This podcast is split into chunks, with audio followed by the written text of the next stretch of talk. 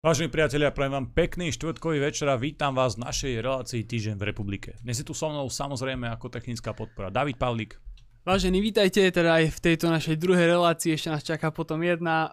Aj v dôsledku tohto nebudeme môcť dnes sa dostať k vašim otázkam, takže dnes len pozerajte, sledujte. A učte sa. Je tu dnes s nami aj Peter Pukan. Príjemný dobrý večer všetkým prajem. A taktiež aj náš pravidelný host Milan Uhrík. Dobrý večer, poďme na to. Dobre, keďže ten čas máme trošku obmedzenejší, ja vynechám moju klasickú veľmi zaujímavú otázku, ale prejdeme rovno k veci, k tým aktuálnym politickým javom.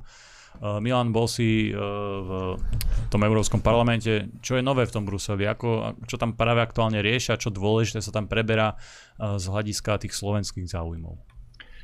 Je pravda, že v pondelok som po augustovej prestávke, lebo v auguste sa v Európarlamente nerobí, respektíve volá sa to oficiálne, že mimo parlamentná činnosť, všetci úradníci sú doma, všetko je tam zavreté, proste úplne mŕtva inštitúcia. Tak v septembri už to začína fungovať, v pondelok som tam bol, mali sme výbor pre občianske slobody, práva, vnútorné záležitosti Európskej únie. No a na tom výbore boli rôzne zaujímavosti, bolo tam hlasovanie napríklad o záverečnom účte Frontexu, ktorý europoslanci stále nechcú schváliť, myslím tí slniečkársky, tí liberálni, lebo podľa nich Frontex, ľudia, ktorí nevedia, čo to je Frontex, je to pobrežná európska a pohraničná stráž, ktorá má na starosti teda oficiálne ochranu európskych hraníc pred napríklad nelegálnou migráciou. Neoficiálne ju mnohí obvinujú, že práve naopak tých imigrantov vozí a robí taxislužbu, lebo chodí až pri nejaké alžírske brehy zachraňovať migrantské lode a potom ich nevykladá tých ľudí v Afrike, ale naopak ich nosí až do Európy. Tak europoslanci, tí liberálni, sú pohoršení tým, že Frontex údajne porušuje ľudské práva imigrantov na európskych hraniciach. Správa sa k ním vulgárne, agresívne, nepúšťa ich, veľa z nich vyhadzuje naspäť. To sa oni sťažujú dokonca, že ešte stále veľa z nich sa vracia naspäť a že tie európske pobrežné stráže sú príliš prísne proti tomu imigračnému toku, tak nechcú im schváliť záverečný účet. No tak sme aj o tom hlasovali, samozrejme, že ja som hlasoval za schválenie toho záverečného účtu, ostatní proti, ale teda dobre, to bola jedna vec. Druhá vec, čo tam bola debata, napríklad vystupovali tam zástupcovia Českej republiky, lebo Česká republika momentálne predseda Európskej rade, to je to polročné rotujúce predsedníctvo. Teraz to má na starosti česká vláda, predtým to mala na starosti francúzska vláda, no a bol som zvedavý teda na priority českej vlády, že vieme, že Európska únia bude na jeseň, vlastne už teraz, zápasiť s obrovskými problémami, najmä energetickou krízou, inflačnou krízou a s týmito záležitosťami. A bol som zvedavý, že teda, ako to české predsedníctvo sa k tomu ide postaviť, tak som sa pýtal pána Rakúšana, podpredsedu Českej vlády a ministra vnútra Českej republiky, že aké sú ich plány na boj proti tomu zdražovaniu. Ale povedal, že on na to nie je pripravený, že on tam teda nereprezentuje vládu a proste výhovorky, začal sa tam nejak vyhovárať. Spomenul som mu aj ten protest, ktorý bol v Prahe, aby to tam zaznelo aj v Bruseli, že áno, 70 000 ľudí a viac protestovalo v Prahe proti zdražovaniu, proti nezmyselnej zahraničnej politike Európskej únie, proti nezmyselnej zahraničnej politike Severoatlantickej aliancie, ktorá ženie celú Európu do obrovskej katastrofy a do obrovského možnože aj konfliktu. No to som tam povedal, samozrejme oni sa od toho dištancovali, že oni s tým nič nemajú a to boli len tak protestujúci. Keď som povedal, že premiér Fiala označil týchto protestujúcich za provokatérov a radikálov, extrémistov a nejakých ruských poloagentov, tak to nie je pravda. To on označil tak iba nejakých zvolávateľov tohto protestu. Pritom všetci vieme, že to bolo paušalizované a že všeobecne tak ako na Slovensku Matovič a títo naďovia označujú každého, ako aj polícia. Veď konec koncov videli ste ten status, ten facebookový status, že každý, kto teraz bude zvolávať protest, je už dopredu označený ako ruský nejaký agent, ako príslušník nejakej ruskej hybridnej vojny, čo je totálny, ale totálny nezmysel, tak to isté sa deje v Českej republike. Tak toto som im tam oblieskal trošku o hlavu. Nech to tam zaznie, nech ich niekto s tým konfrontuje. Viete, možno tam nemáme silu zatiaľ tie veci zvrátiť alebo otočiť ten politický diskurs, ale máme možnosť tam rozprávať a túto možnosť si nesmieme nechať zjať. Niekto to tam musí povedať nahlas, nech to tam zaznieva, nech sú s tým konfrontovaní tí politici, nech im to tam búcha niekto hlavu deň čo deň, stále a stále, znovu a znovu, aby proste vedeli, že Európania ich nemajú radi, sú nahnevaní, právom nahnevaní a chcú v Európe zmenu, chcú zachrániť Európu. Takže asi toľko k tomu Bruselu. A budúci týždeň potom bude rokovanie, ale teda už normálna plenárna parlamentná schôdza v Štrasburgu, takže tam idem na 4 dní od pondelka do štvrtku. Tam bude tiež kopec zaujímavých vecí na programe týždňa, ale to potom vysvetlíme spätne asi.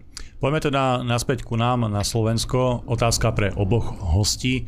V Národnej rade bol deň otvorených dverí. Ako ste ho stravili vy? Či ste sa ho zúčastnili a ako ste vnímali to stretnutie s ľuďmi? Pretože určite tam prišlo množstvo ľudí a určite ste tam sa aj s množstvom ľudí priamo stretli. My ako Hnutie Republika sme k Dňu otvorených dverí pristúpili veľmi aktívne, veľmi otvorene, dokonca v plene Národnej rady sme boli jediná strana, ktorá sedí v parlamente, ktorá tam mala aktívne zastúpenie. Vždy sme tam mali minimálne jedného poslanca, vždy sme s ním mali nejakého asistenta, ktorí tam ľuďom odpovedali na otázky. Žiadna iná politická strana tam zastúpenie nemala, ale my sme jednoducho medzi tých ľudí chceli ísť, chceli sme sa s nimi rozprávať. Rozdali sme veľa našich predmetov, veľa letákov, ľudia sa zaujímali o náš stánok, prichádzali. Čo je zaujímavé, chodili za nami s problémami, s ktorými sme ich odkazovali, nech sa idú pozrieť do stánkov vládnych strán, nech idú im povedať tieto problémy, lebo my naozaj tú politickú silu zatiaľ nemáme. Ale keď ju budeme mať, tak potom sa môžeme samozrejme tým ľuďom zodpovedať. Čiže bolo to náročné niektorých ľudí počúvať ich príbehy, ako sa sťažovali. Boli tam samozrejme ľudia, ktorí na všetko našli nejaký jednoduchý recept. Tým sme museli vysvetľovať, že až také jednoduché to nie je, ale keď tú politickú silu alebo tú silu rozhodnú mať budeme, o čo sa samozrejme snažíme, tak potom budeme prihliadať na tieto všetky ich sťažnosti, podnety a podobne. Bol tam samozrejme náš predseda veľmi aktívne, vlastne celý deň strávil v stánku. Bolo to náročné aj fyzicky, aj psychicky a naozaj sme veľmi radi, že tí ľudia sa pristavovali pri našom stánku. Zviedli naozaj dlhé hodiny rozhovorov, strašne veľa fotografií. Myslím si, že drvivá väčšina bola sympatizantov, ktorí naozaj nám dávali taký pocit, že tá práca nie je zbytočná. Dávali nám takú energiu aj do budúcna, aby sme to zvládli a aby sme bojovali ďalej. Bolo to zaujímavé skutočne. Ja som tam strávil naozaj celý deň. Musím povedať, že som bol sklamaný trošku aj účasťou, bolo tam menej ľudí, ako sme očakávali a na aké počty sme boli zvyknutí z predchádzajúcich dní otvorených dverí, ešte vtedy, keď to bolo pred covidom, pred koronou. Teraz to bolo trošku aj proporčne inak, boli tie stánky vonku, že nebolo to vo vnútri v tých chodbách parlamentu, tak možno aj opticky sa tí ľudia nejak viacej tak rozprchli a vyzeralo to menej. Ale čo ma sklamalo, bolo, že tam prakticky neboli takmer žiadni vládni poslanci alebo politici. No behal tam Pročko, netuším, ten tam pobehoval chvíľočku. Prišiel tam na nejakú polhodinu Krajniak, potom tam prišiel z vládnych politikov sa ukázať na chvíľu Kollár, 7 ochrankárov samozrejme okolo neho. No a to bolo prakticky všetko. Za ľudí tam mali nejaký stánok, ale tam som nepoznal nikoho z nich. Saska tam niečo mala. No Kollárovci mali najväčší stánok tým, že Kollár je predseda Národnej rady, tak z okolností teda mali trojnásobne väčší priestor ako všetci ostatní dokopy pomaly. Balóny a všelijaké veci tam roznášali a rozdávali. Ale dobre. No ale čo bolo zaujímavé, z pohľadu teda ľudí, z pohľadu tých bežných občanov, tak skutočne mnohí sa na nás obracali s problémami, s ktorými im bohužiaľ my nevieme pomôcť. A to teraz nie je nejaká výhovorka, to nie je nejaká, že hľadáme, ako sa veci nedajú. Viete veľmi dobre, že sa snažíme v rámci tej opozičnej práce využívať všetky možné nástroje, legálne, aj teda ulicu a všetky tieto záležitosti, či už to Národná rada alebo ostatné úrovne.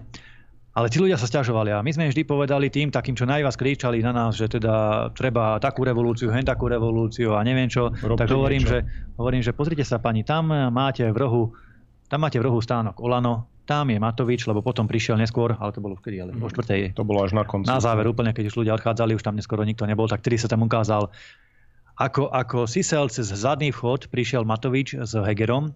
Zase 20 ochrankárov okolo, nepustili nikoho. Tam sa v rohu, takom úplne rohu naozaj, fakt, to bola ako komédia. No, tam taký fototermín mali, viac menej. Tam sa pofotili, obklúčení s ochrankármi a chvíľu tam proste niečo riešili, ale dokopy možno nejakých 15 minút. A hovorím, tam sa chodite sťažovať, pretože týmto politikom treba vynadať. Viete, vy darmo budete nadávať opozícii, ale opozícia pri všetkej úcte alebo aj objektivite nie je zodpovedná za to, čo sa deje na Slovensku. My robíme, čo sa dá, ale vláda v prvom rade vládne strany sú zodpovedné za to, ako sa Slovensku darí, respektíve nedarí a ako ľudia trpia. Nemá zmysel skutočne útočiť tomto na opozíciu, že opozícia je taká alebo onaká. Isté, niektorá opozícia je možno menej aktívna, ako napríklad, to je môj súkromný názor, strana Hlas, teda veľa opozičnej politiky z môjho pohľadu nerobí, že zostáva to väčšinou tá opozičná, tvrdá opozičná politika na Republike a na Smere. Taká je realita proste. Ostatní sú takí šelijakí, tie opozičné strany. Tak možno tam sa treba sťažovať, ale bolo cítiť obrovskú frustráciu ľudí, že tí ľudia už majú toho plné zuby, sú zúfalí, unavení, vyčerpaní, tú politiku nechcú ani vidieť, ani cítiť, takže budeme to do budúcna musieť zmeniť trošku, urobiť poriadok aj v tej politickej sfére, aby to zase nabralo nejakú takú úroveň, aby to malo proste takú, že tí ľudia môžu frflať na tých politikov, veď v poriadku každý má nejaký názor, ale nech nemusia na nich aspoň nadávať. Aspoň to.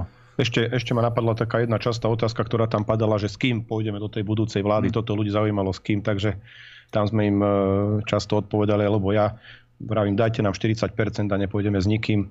Ale na druhej strane zase teší ma, že tá opozícia trošku začala tak sa nadýchovať k nejakej spolupráci. A teda pevne verím, že ten dých opozičný vydrží aj po tých komunálnych voľbách, aj potom do tých predčasných volieb, takže dúfam, že ľudia budú spokojní s budúcou vládou. Obaja ste v podstate povedali, že tá konfrontácia s ľuďmi, tie reakcie boli viac menej skôr pozitívne, takže dá sa povedať, že ste boli po tomto stretnutí celodennom viac motivovaní k tej politickej práci. Ako sme vyzerali, Peťo? Vyzerali sme maximálne vyčerpane. Ono nezdá sa to, ale celý deň stať na nohách, prihovárať sa ľuďom a hlavne počúvať starosti celého sveta. Absorbovať tie problémy naozaj tým ľuďom musíte nejak vyjadriť empatiu. Nie, že musíte. Chceme. My tým ľuďom chceme reálne pomáhať.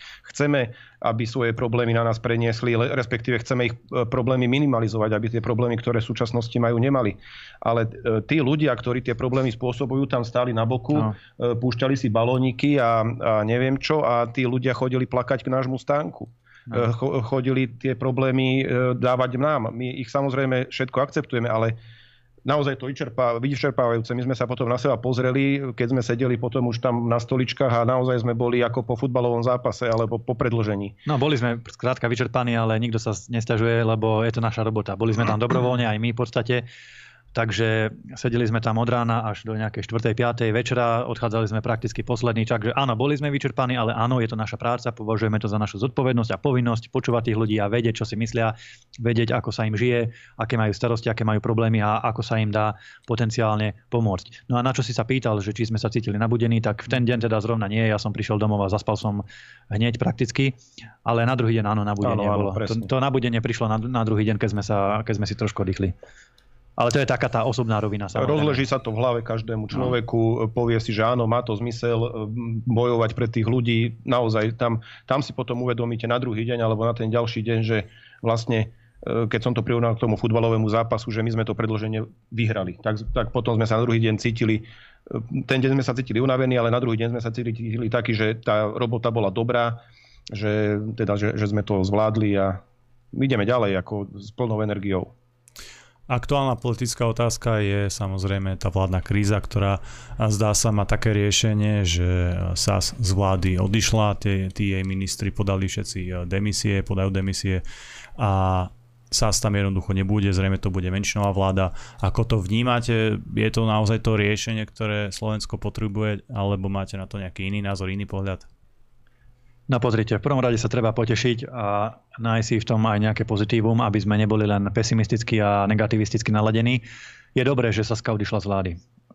Skutočne podľa nášho názoru a politického presvedčenia liberáli nemajú byť čo vo vláde Slovenskej republiky, veď to je úplne zrejme, lebo ničia Slovensko, ženú ho do priepasti a robia z neho kolóniu alebo nejakú bábku proste tých západných veľmocí. Takže tešíme sa, že Saska odišla z vlády. Ale na druhej strane treba otvorene povedať, že je to len taký polovičný nejaký úspech, lebo tá vláda pokračuje de facto stále ďalej, aj keď v nejakom menšinovom režime.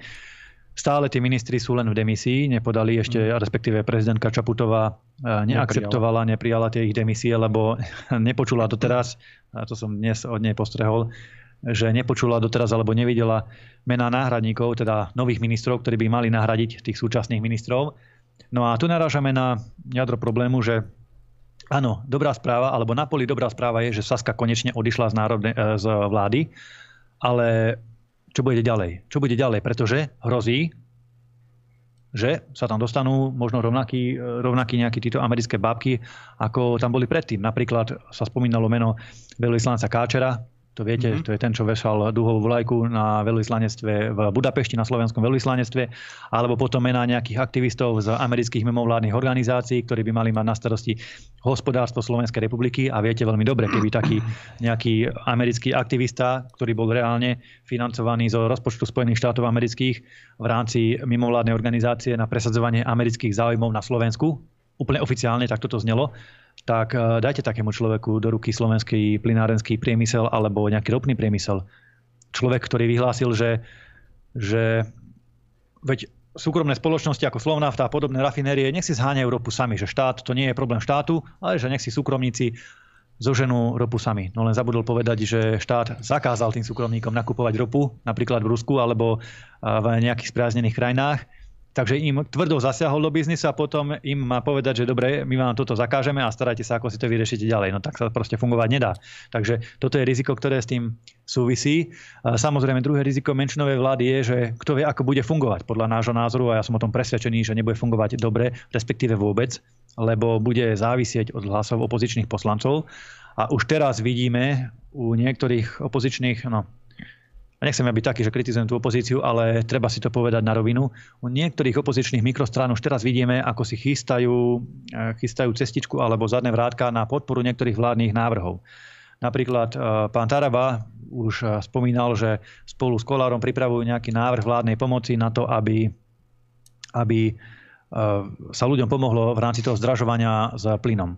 Myšlienka dobrá, samozrejme, treba pomôcť ľuďom v boji proti tomu zdražovaniu. Akurát, že tá konsekvencia, tá dlhodobejšia je tá, že v praxi to znamená, že máte zahlasovať za vládu, za Matoviča, za Kollára, za Remišovu a za tých, čo tam zostali, a máte nahradiť Sasku. Čiže inými slovami, vláda predloží nejaký návrh a od vás chce, od opozície, aby ste ho podporili. Samozrejme, medzi tým vám vynadajú 10-krát do toho, akí ste fašisti, ale potom máte za to zahlasovať, lebo je to že vraj dobrý návrh pre ľudí a máte de facto udržať Matoviča dlhšie pri moci. Takže je to taká Sofína voľba, čo máte ako opozičná strana spraviť. Nepodporíte návrh, ktorý má byť smerovaný pre ľudí. Nevieme, či bude ten návrh dobrý, ešte sme ho nevideli, takže možno, že aj nakoniec bude zlý. Aj to sa môže stať, mnohokrát sa to stalo, ako napríklad ten Kollárov návrh o tom referende, o sfunkčnení referenda. Takže budete postavení pred otázku, že áno, máte podporiť nejaký koaličný alebo vládny návrh, aby prešiel, lebo liberáli ho nechcú podporiť, ale na druhej strane spôsobujete tým ako opozičná strana to, že tá Matovičová vláda zostáva ešte dlhšie pri moci. A buďme k sebe úprimní a povedzme si to úplne na rovinu. Matovičová vláda, respektíve Matovič sám, je prápôvodca všetkých problémov v súčasnej politike alebo vládnej koalícii. On je ten problém najväčší na Slovensku. Nie ani tak ceny plynu a ani ceny benzínu alebo nejaké zahranično-politické krízy. To všetko by tu nemuselo byť, keby tu nebol Matovič a keby tu bol normálny premiér, aspoň na poli taký napríklad, ako je Viktor Orbán alebo nejaký nemecký alebo nejaký ďalší predstavitelia, ktorí sú a ktorí oveľa viac bojujú za tie svoje záujmy. Čiže nenechajme sa oklamať nejakým krátkodobým týmto, že Matovič predloží nejaký návrh a my teraz pod zámienkou podpory dobrých návrhov niektorí opozičníci toto budú hlasovať a budú držať Matoviča ešte dlhšie pri moci a budú sa vyhovárať na to, že oni podporujú predsa len dobré návrhy. No však áno, samozrejme, každý návrh zákona sa dá predať tak, že však je dobrý pre toho alebo pre hentoho alebo takým alebo onakým spôsobom. Lenže tu ide potom o veľké zavádzanie obyvateľov a treba to pomenovať nahlas. Tí, ktorí budú hlasovať a držať Matovičovú vládu, sú spolu zodpovední za to, aká kríza Slovensko čaká.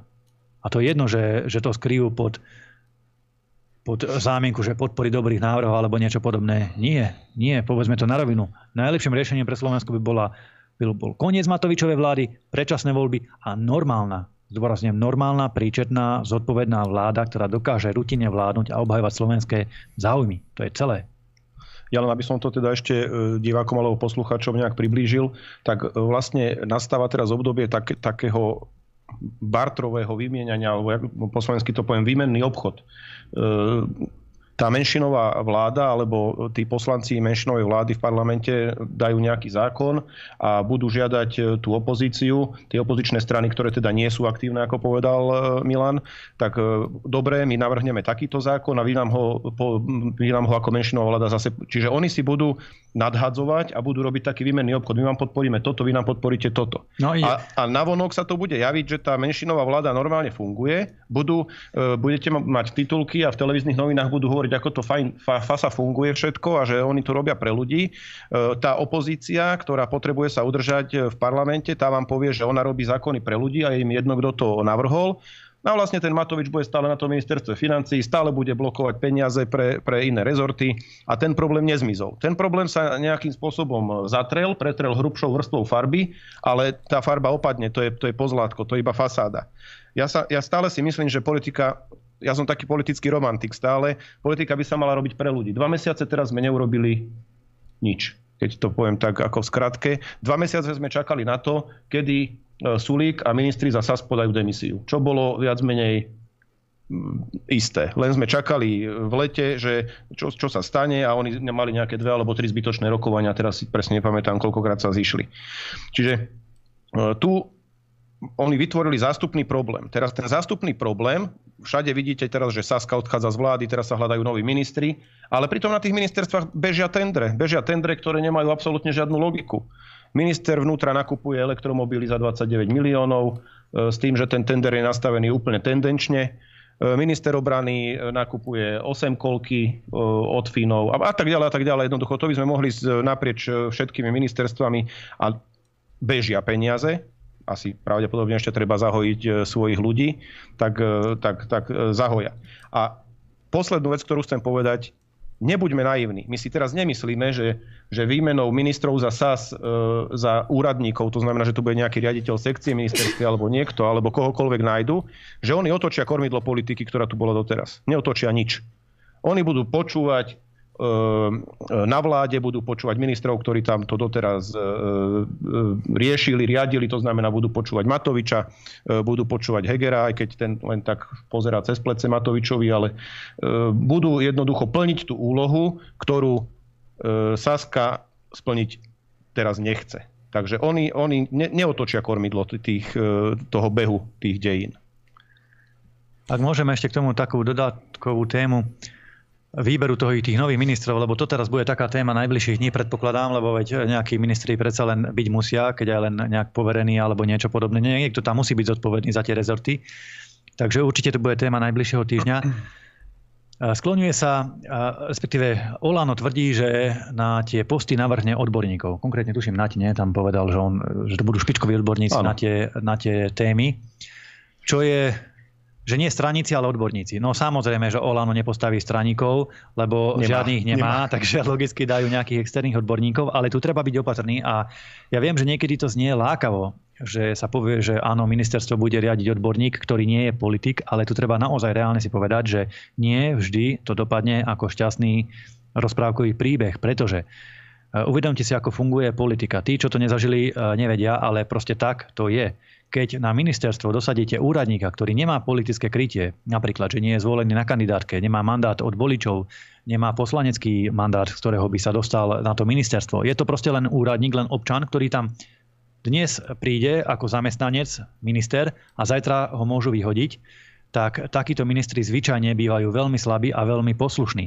Robí sa to táto vec vtedy v politike, my to tak nerobíme, ale teda niektoré strany napríklad, pamätáte si ešte ministra Plavčana, alebo Lúbiovú, alebo teraz teda týchto pseudoodborníkov ako Lengvarský a podobne, ktorí nie sú straníci, ale boli dosadení ako nestraníci. Vždy sa to robí za to zámienkou, aby ich mali pod väčšou kontrolou a tí ministri sú potom, oni nemajú politickú, skrátka, autoritu. Ten človek, keď príde do parlamentu medzi poslancov, tak nikto ho neberie vážne, pretože nemá politickú váhu. Všetci vedia, že to je len zamestnanec, ktorý môže byť kedykoľvek vymenený, lebo je to bežný občan so zamestnaneckým úväzkom, ale nie je to politik, nemá politický mandát, nemá dôveru od voličov, nemá tú poslaneckú silu a nemá za sebou ten kolektív tých poslancov. Takže títo ľudia, ktorí sú iba odborníci a vôbec nie politici z pravidla, alebo nie vždy bývajú dobrými ministrami, pretože nemajú jednoduchú autoritu na to, aby niečo závažné a niečo podstatné a niečo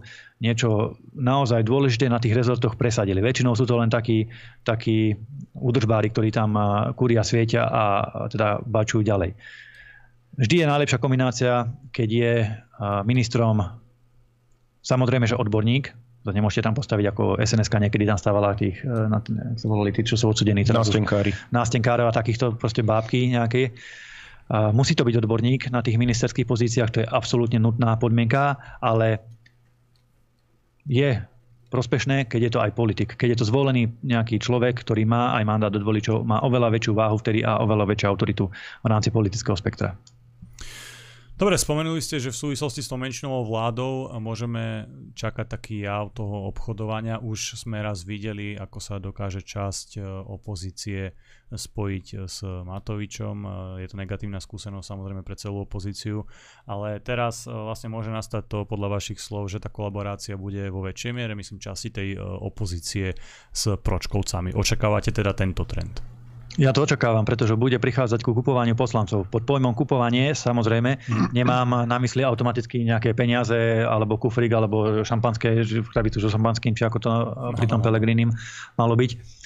Pod pojmom kupovanie mám na mysli najmä to, aj čo plukovník Pukan spomínal. To znamená rôzne bartre, že vy presadíte toto, alebo pomôžete nám s takýmto hlasovaním a za odmenu my vám dáme nejakú pozíciu, alebo zase niečo zakomponujeme do nejakého iného zákona. Skrátka taký vzájomný barter, také vzájomné výmenné obchody, ale áno, svojím spôsobom ide o nejaké kupovanie.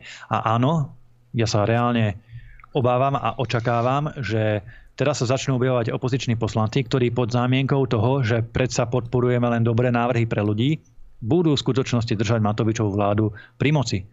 Lebo viete, každý návrh zákona, zopakujem, sa dá odprezentovať, je to len vec perspektívy, sa dá odprezentovať, že je to návrh pre ľudí. Veď aj povinné očkovanie, tie nápady, samozrejme, že to bolo prezentované ako dobré pre ľudí, ako na ochranu ľudí, ako inak predsa.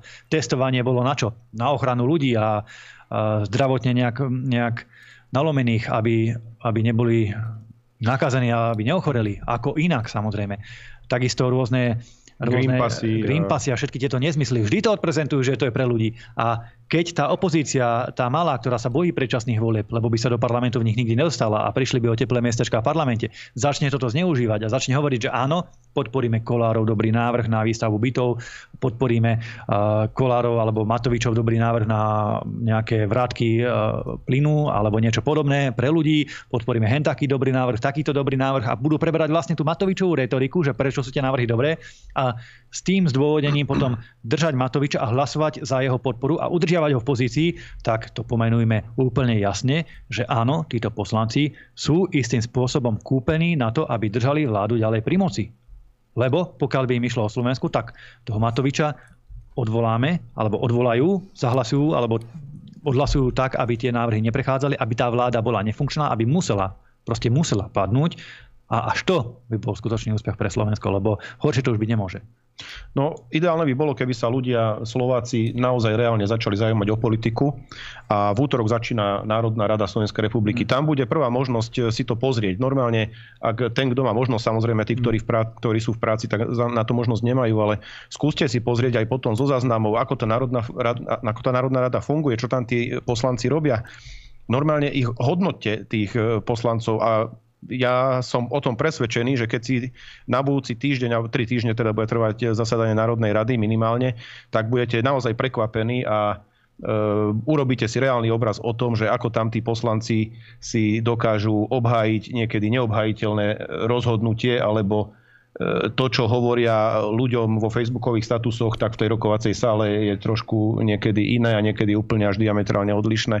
A aspoň tí ľudia, ktorí troška máte záujem o politiku, a ja by som bol naozaj rád, keby na Slovensku bol výraznejší záujem o politiku, tak ako napríklad teraz sme videli v Čechách, ako veľmi ľuďom záleží na tom, kam sa ich štát, kam sa ich republika uberá, tak naozaj keď toto dosiahneme v ľuďoch, tak vtedy budú hodnotiť politikov, vtedy sa budú dobre vedieť rozhodnúť pri voľbách, keď budú mať reálny podklad na to, ako toho politika vyhodnotia po tom volebnom období.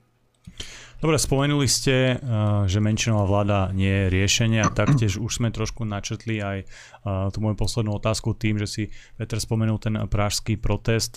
Republika sa tiež chystá protestovať. Ako to bude vyzerať? Čo bude cieľ toho avizovaného protestu? Aké tam budú možno ciele? No, takto. Samozrejme, ten veľký pražský protest je obrovskou inšpiráciou pre nielen Slovensko, ale dovolím si povedať pre celú Európu. A myslím si, ako to dobrý kolega, europoslanec Ivan David napísal na sociálnej sieti, tak ako vyzerala teraz minulý víkend Praha, bude čoskoro vyzerať celá Európa. Ja dúfam, že to tak bude. A nie preto, že by som si prijal nejakú krízu, ale preto, že si prajem, aby tí ľudia povstali a skutočne ukončili tú agóniu, v ktorej sa celá Európska únia, alebo v podstate celá Európa teda nachádza. No a vidíme, že aj poučení z toho, čo sme tu spomínali, z toho dňa otvorených dverí, ale aj teda z reakcií, veď chodíme medzi ľudí a počúvame, že čo hovoria. Vidíme, že je tu veľký dopyt po nejakom veľkom proteste, aby tí ľudia vykričali tým politikom a ukázali tým politikom, myslím tej vláde konkrétne, lebo však tá je zodpovedná za to, čo sa robí, že jej majú plné zuby a že nesúhlasia s tým brutálnym zdražovaním, ktoré je neúnosné. Neúnosné je už teraz, a to ešte len začína jeseň. Nevieme, čo bude v novembri, decembri, kedy budú naozaj veľké mrazy. Možno nebude plyn, možno bude elektrika ešte 3-krát taká drahá, ako je v súčasnosti, a jednoducho tí ľudia nebudú na to mať. Reálne na to nebudú mať peniaze. Nehovorím o fabrikách, ktoré možno budú musieť zatvárať a školy budú musieť mať nejaké uholné prázdniny, možno mesiac alebo dva, lebo nebudú mať na energie. Takže áno, treba jasne vyjadriť nesúhlas, že máme toho plné zuby, nechceme tu platiť 5-násobok za elektriku len kvôli tomu, že niekto robí s prepáčením blbú politiku kvôli Green Dealom a kvôli nejakým protiruským sankciám, pretože to nie sú naše problémy. Tak treba to dať najavo, treba to povedať nahlas. Takže áno, chceli by sme spraviť protest, chystali sme sa na to dávnejšie a chystajú sa na to, ako tak sledujem, aj iné opozičné strany. Konkrétne teda Smeráci, Robert Fico avizoval teda, že 19.9. v pondelok, a trošku podľa mňa ten pondelok je taký nešťastný dátum, ale budíš, že pracovný deň a tedy sú aspoň politici v úradoch. Väčšinou sa robili tie protesty cez víkendy, tak pre zmenu môže byť aj pracovný deň. Niekedy večer alebo podvečer. Spraviť protest v Bratislave, veľký protest, ktorý by bol spoločný a na ktorom by vystúpili naozaj všetci. My sa k tejto iniciatíve hlásime rovnako. Takisto sme ochotní do toho ísť. Ponúkneme rečníkov, ponúkneme technickú výpomoc, propagačnú, zvoláme ľudí, zvoláme členov. Naozaj sme ochotní do toho dať maximum, aby ten protest mal veľkú silu a mal aj silný odkaz, aby to proste zarezonovalo. Na Slovensku aj v zahraničí. Celý svet vidí, že Slováci majú toho naozaj plné zuby, ako som povedal, a nechcú túto vládu a nechcú platiť za ten plyn. Ja to hovorím tak zjednodušene, že kto nechce mrznúť v zime, alebo krachovať a hľadovať, lebo nebude mať na energie a možno ani na potraviny, keď pôjde ešte aj ten chlieb hore niekoľkonásobne, tak nech príde na tie protesty. No len zase sa nám tu ukazuje trošku taký problém, lebo áno, spomenul sa ten 19. september, vtedy už aj tá Národná rada má rokovať, parlament, že vtedy by to malo byť. My s tým súhlasíme, ešte si to s Robertom Ficom aj potvrdím a nejak spoločne, že by sme to aj s ostatnými politickými stranami, opozičnými a aktivistami vyskúšali odpromovať, aby tí ľudia naozaj na toho 19. tam prišli. Lenže počul som medzičasom, aj som to videl niekde na Facebooku, že bude aj protest 14.9. Toto je pre mňa záhada, lebo ja neviem, kto tie protesty už potom zvoláva, krížom krážom.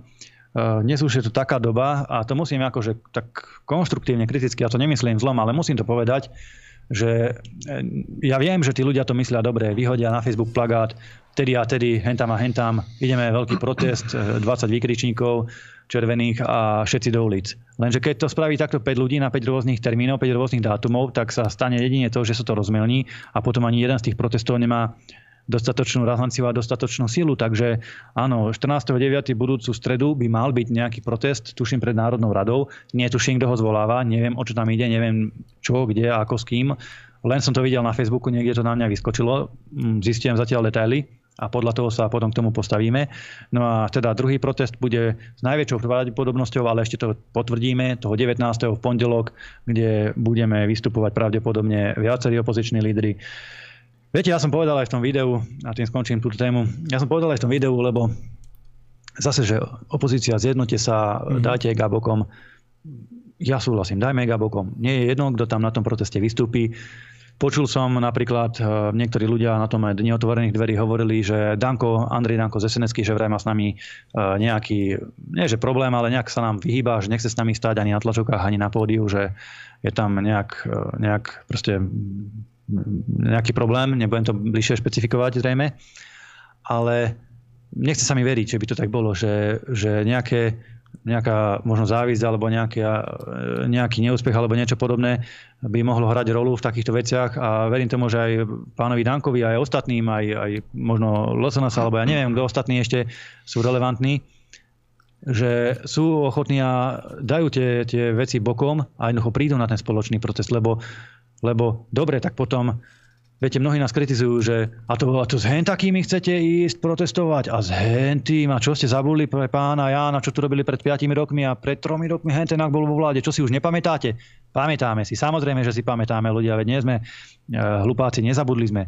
Lenže prosím vás, uvedomme si, že máme dve možnosti. Buď tá opozícia sa bude hádať, alebo bude spolupracovať. Ak chcete, tak hovorím, ak chcete, môžeme sa začať hádať. Nebude sa hádať len Sulík s Matovičom, ale bude sa hádať aj Uhrík s Ficom, Fico s Dankom a ja neviem čo.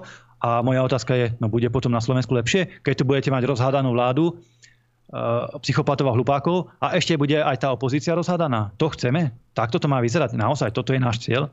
No ja verím, že nie. Ja verím, že nie. Že toto nie je našim cieľom a preto ani hnutie Republika neútočí na opozičné strany. Nezačíname tie útoky. S výnimkou jedinou, to som povedal aj vo vyhlásení, keď opozícia niektorá hlasuje a drží teda Matoviča dlhšie pri moci, lebo hlasuje za jeho dobré návrhy zákonov, tak si to zdôvodňa. A tým de facto ho držia ešte viacej na tej ministerskej stoličke a naťahujú tú agóniu pre Slovensku. Áno, vtedy to kritizujeme, lebo to je nesprávne. To je nesprávne a nemá tu opozícia byť na to, aby držala Matoviča a tú jeho svorku ešte dlhšie pri moci. Ale inak na opozíciu neútočíme. Neútočíme ani na Hlasákov, ani na SNS-ku, ani na Smerákov, ani na LSNS. Vyhýbame sa tomu oblúkom. Mohli by sme otočiť, samozrejme, aj my, milión dôvodov je, aj historických, aj súčasných, ale nerobíme to, lebo na čo, prečo, k čomu by to bolo na tom Slovensku dobre, ako by to pomohlo tým občanom, keby sa tá opozícia, tí lídri začnú hádať a štekať jeden na druhého. Ja si myslím, že riešením do budúcna je len konštruktívna a kultivovaná spolupráca. Skrátka, aby to malo tú svoju razanciu, tú svoju silu a potom áno, v predvolebnej kampani, keď budú, daj Bože, čím skôr predčasné voľby, tak môžeme súperiť, ale opäť konštruktívne o voliča, kto má lepší program, kto má lepšie personálne obsadenie, lepších odborníkov, lepšiu víziu pre Slovensko. Ale nie teraz sa hášteriť a nejak sa vyhraňovať, že s týmto ja na pódium nepôjdem ani s hentým, lebo henten je taký a onaký. To rozhodne by nemalo patriť do politickej výbavy opozičného konštruktívneho politika. Krásny príklad v tých Čechách, ja neviem, tam bolo snáď 5 alebo 6 politických strán vystúpilo počas toho protestu na jednom pódiu a oni naozaj zahodili ega, zahodili tie veci, ktoré ich rozdeľujú, ale našli si ten spoločný cieľ, ten spoločný bod a to je tá nespokojnosť ľudí. To je to, prečo tí ľudia do tých ulic vyšli. A bolo im jedno, či na tom pódiu reční komunista, alebo pirát, alebo ja neviem, kto tam ešte všetko bol. Piráti sú vo vláde. No, veď to som povedal iba ako, že bolo im úplne jedno, či ten človek je zľava alebo zprava politického spektra, ale prišli tam kvôli tým ľuďom a tí ľudia vlastne zistili, že nech volia ktorúkoľvek stranu, tak majú rovnaké problémy. A my teraz, keby sme išli na ten protest 19. sa tam stretnú voliči Smeru, voliči Republiky, voliči SNS, voliči, ja neviem, ďalších strán, opozičných alebo aj koaličných, tak vlastne tí ľudia, keby sa medzi sebou porozprávali, zistia, že majú tie isté problémy a že sú tam z tých istých dôvodov na tom proteste. Takže čím ten protest by bol masovejší, tým väčší má ohlas. Tá Praha obletela všetky mainstreamové médiá. To bolo niečo úžasné. Ako ja som im v dobrom závidel a verím, že aj tu niekedy sa ten náš národ holubičí zobudí a tým politikom to dá, jak sa hovorí, vyžrať. Dobre, vážení priatelia, náš čas sme už dnes naplnili. Ja vám veľmi pekne ďakujem za vašu pozornosť a za vašu podporu. Dnes tu so mnou bol ako technická podpora David Pavlík. Vážení, majte sa, ale dúfam, že sa vidíme o chvíľočku. Taktiež s nami tu bol aj Peter Pukan. Veľmi pekne ďakujeme za pozornosť, pekný večer. A Milan Uhrík. Ďakujem pekne, dnes trošku kratšie, ale o to intenzívnejšie. Dobrú noc. Priatelia, cvičte, športujte, vzdelávajte sa, mákajte na sebe, vždy si overujte informácie, mainstream, alternatívu a určite aj nás. Prajem vám dobrú noc a my pokračujeme ďalej.